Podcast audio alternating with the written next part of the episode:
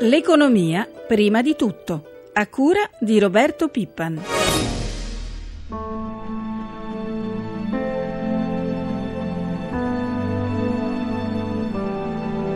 Chiaramente è arrivato il momento di voltare pagina e questo che il governo intende fare col provvedimento che proponiamo all'adozione del Parlamento.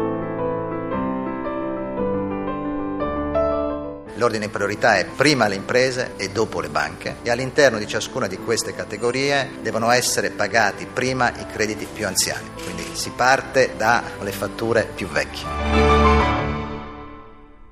Il Premier Mario Monti prima e il Ministro dell'Economia Vittorio Grilli subito dopo confermano lo sblocco dei 40 miliardi alle imprese nel biennio 2013-2014. Sulle note di divenire di Ludovico Einaudi. Buongiorno da Marco Sabene. Avete ascoltato la nostra copertina curata da Francesca Alibrandi. Questo accadeva solo due giorni fa. La cronaca di oggi ci dice che il decreto sui debiti dello Stato verrà pubblica- pubblicato in Gazzetta Ufficiale e da domani gli enti possono cominciare a pagare immediatamente le aziende creditrici. L'ammontare totale della somma in questa prima fase è di 2,3 miliardi di euro, una sorta di prima tranche. Non è tutto così facile però perché regioni e province soprattutto si trovano in carenza di liquidità. Le imprese intanto chiudono nel 2012 un milione di licenziamenti, il 14% in più in 12 mesi. Questi sono proprio i dati dell'ultimo trimestre dello scorso anno. L'attenzione però arriva anche dalle Europa. Questa mattina il ministro dell'economia Vittorio Grilli vedrà Olli Rehn, il commissario europeo sugli affari economici, per illustrare il provvedimento e eh, proprio in rappresentanza della Commissione europea abbiamo con noi questa mattina il eh, responsabile per l'industria e l'imprenditoria in Europa, nonché vicepresidente della Commissione europea, Antonio Tajani. Buongiorno Presidente. Buongiorno, buongiorno a tutti gli ascoltatori. Ecco, tornerò da lei fra un attimo. Con lei ci saranno anche Guido Castelli, responsabile dell'ANCI per la finanza locale. Come sappiamo le realtà locali, dicevamo, sono le più attente forse a questa storica misura, così come è stata definita anche dal Premier Monti. Buongiorno Castelli. Le regioni, quelle che forse di più sono in sofferenza in questa situazione, emergenza sanità e quant'altro, ne parliamo con Enrico Rossi, presidente della regione toscana. Buongiorno. Buongiorno. E questa mattina do anche il buongiorno a Francesco Rivolta di Rete Imprese Italia, la parte delle imprese, in rappresentanza delle piccole e medie imprese, che in qualche modo sono, come dire, una voce fuori dal coro e hanno detto no a questo decreto. Buongiorno. Buongiorno, buongiorno a voi. Ecco, possiamo cominciare eh, così, vicepresidente Tajani. Siete stati forse i primi, addirittura lei in prima persona, a innescare questo, tutto questo parlando di rimborsi alle imprese da parte di Bruxelles. È anche vero che nella contabilità europea i debiti della pubblica amministrazione verso le imprese non contano ai fini di Maastricht e i governi negli ultimi anni li hanno accumulati un po' alla leggera, possiamo dire così? Beh, eh, contano, noi abbiamo detto il giorno 18 di marzo con un documento che porta la firma del vicepresidente Rene e mia che eh, nello spirito della direttiva sul ritardo dei pagamenti che è entrata in vigore in Italia dal primo gennaio di quest'anno che impone alle amministrazioni pubbliche di pagare le imprese entro 30 giorni o 60 soltanto per quanto riguarda il settore della sanità, alcuni particolari appalti pubblici e le aziende eh, pubbliche, che il debito pregresso deve essere pagato. Eh, pagare il debito pregresso, visto che si tratta di un una tantum, eh, può essere interpretato come un fattore attenuante del patto di stabilità, vale a dire si può pagare senza sforare il patto di stabilità. Certo. Non significa che si può fare tutto allegramente, perché abbiamo diviso nel nostro documento il tema del deficit dal tema eh, del debito. Eh, è vero che per quanto riguarda l'Italia eh, soltanto il 20% dei debiti eh, che ha la pubblica amministrazione nei confronti delle imprese incide sul deficit. E in questo caso per quanto riguarda l'anno 2013 non può essere sforato assolutamente il tetto del 3% perché eh, si sta chiudendo una procedura per deficit eccessivo nei confronti dell'Italia da parte che dura ormai da anni, europea. certo. Eh, mm, il ministro... Questo, questo sì. significa che si possono però pagare i debiti, Certo. cominciare a pagare i debiti che incidono sul debito. Concludo il ragionamento, noi abbiamo detto in tempi brevi si può e si deve pagare tutto. Naturalmente bisogna sapere a quanto ammonta questo debito, perché eh, un giorno sono 70 miliardi, poi arriva la, l'Abbia e dice che sono 100 miliardi. Ecco, l'Italia eh. deve far sapere a quanto ammonta questo debito. Esatto, sono, c'è un po', come dire... Certo, c'è un po' una, una, un balletto di, di, cifre intorno al debito in questo senso. Il ministro Vittorio Grilli ha detto che eh, i comuni questi soldi ce li hanno, Castelli, è così, potrete pagare da subito le aziende?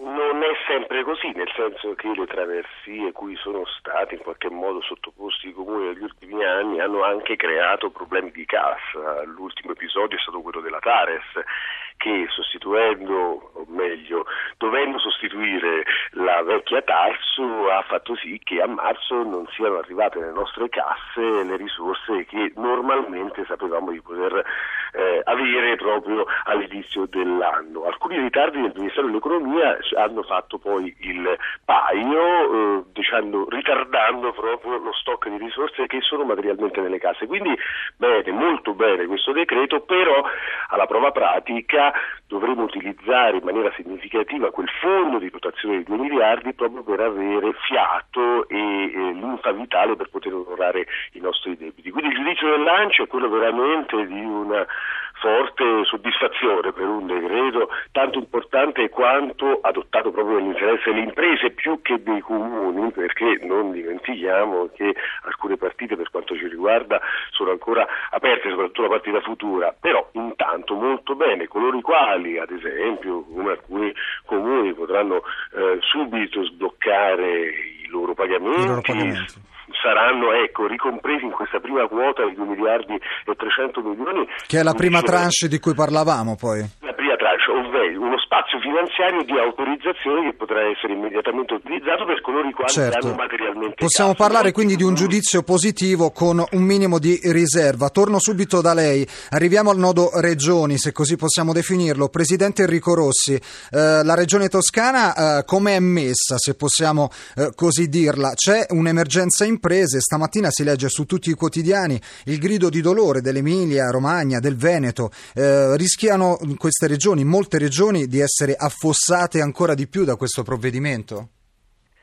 Ma io devo, devo, capire, i provvedimenti poi alla fine devono essere letti e saranno pubblicati, se, se ho capito, solo domani.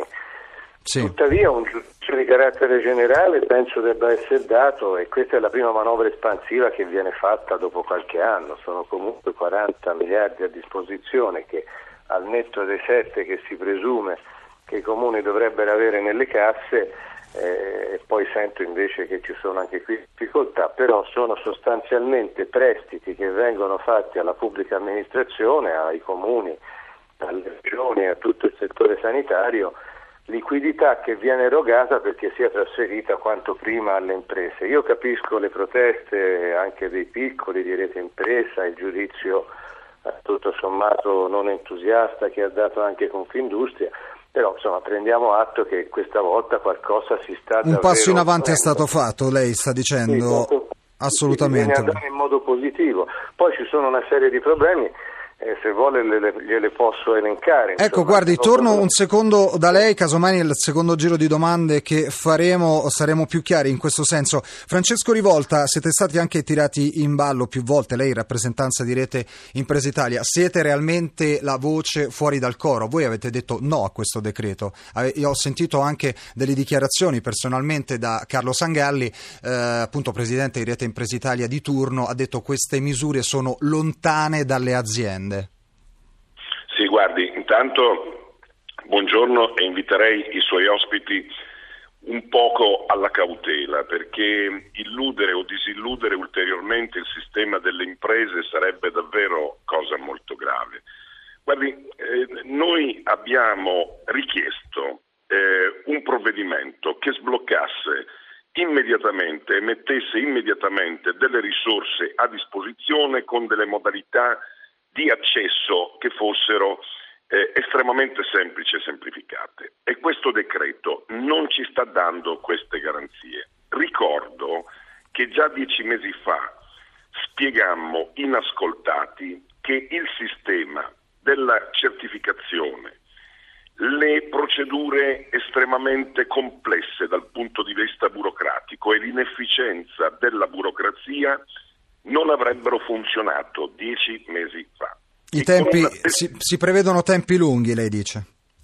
Si prevedono tempi lunghi e, tempi, e modalità assolutamente complesse. Ecco, dottor Rivolta, Noi... sì, eh, tornerò um, da lei proprio per approfondire eh, come dire, la, la, burocrazia che in Italia purtroppo a volte non permette neanche l'attuazione di alcuni decreti. Eh, Vicepresidente Tajani, eh, tutto questo, come lei ricordava anche prima, con un occhio al deficit europeo del 3% e eh, ai vincoli europei, il rigore prima di tutto per Bruxelles. Immagino che avrà letto questa mattina le dichiarazioni del primo primo ministro inglese David Cameron, l'Europa dice deve essere più flessibile, i trattati vanno rivisti, anche quelli sul deficit? C'è un dibattito aperto, io credo che la prima cosa da fare, perché rivedere i trattati richiede certamente tempo, sia quello di avviare un'azione forte a favore della crescita, vale a dire una, eh, un industrial compact insieme al fiscal compact, sì. eh, cioè puntare molto di più sull'economia reale eh, di quanto si sia fatto fino ad oggi. È vero che c'è un'inversione di tendenza a Bruxelles che la Commissione europea ha fissato un obiettivo del 20% del prodotto interno lordo proveniente dalla politica industriale entro il 2020. Bisogna andare in questa direzione e la direttiva sul ritardo dei pagamenti, bisogna vigilare ecco, anche sulla direttiva in vigore perché pagare il pregresso non significa che non si debba pagare l'attuale, quindi non, certo. impediamo che si crei un altro stock eh, di debiti. Io vigilerò su questo e sarò eh, inflessibile nei confronti degli Stati membri, eh, però noi il messaggio già di un'interpretazione non burocratica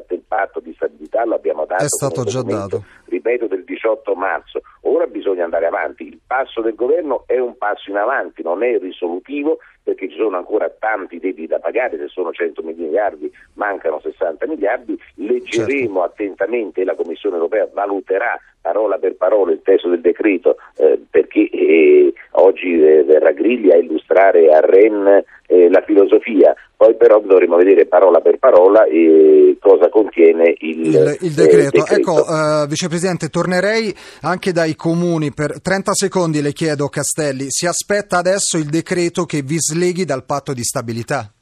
Sicuramente perché mi sembra che i tempi siano maturi, la dichiarazione appunto Ren Tajani va per la prima volta in questo senso.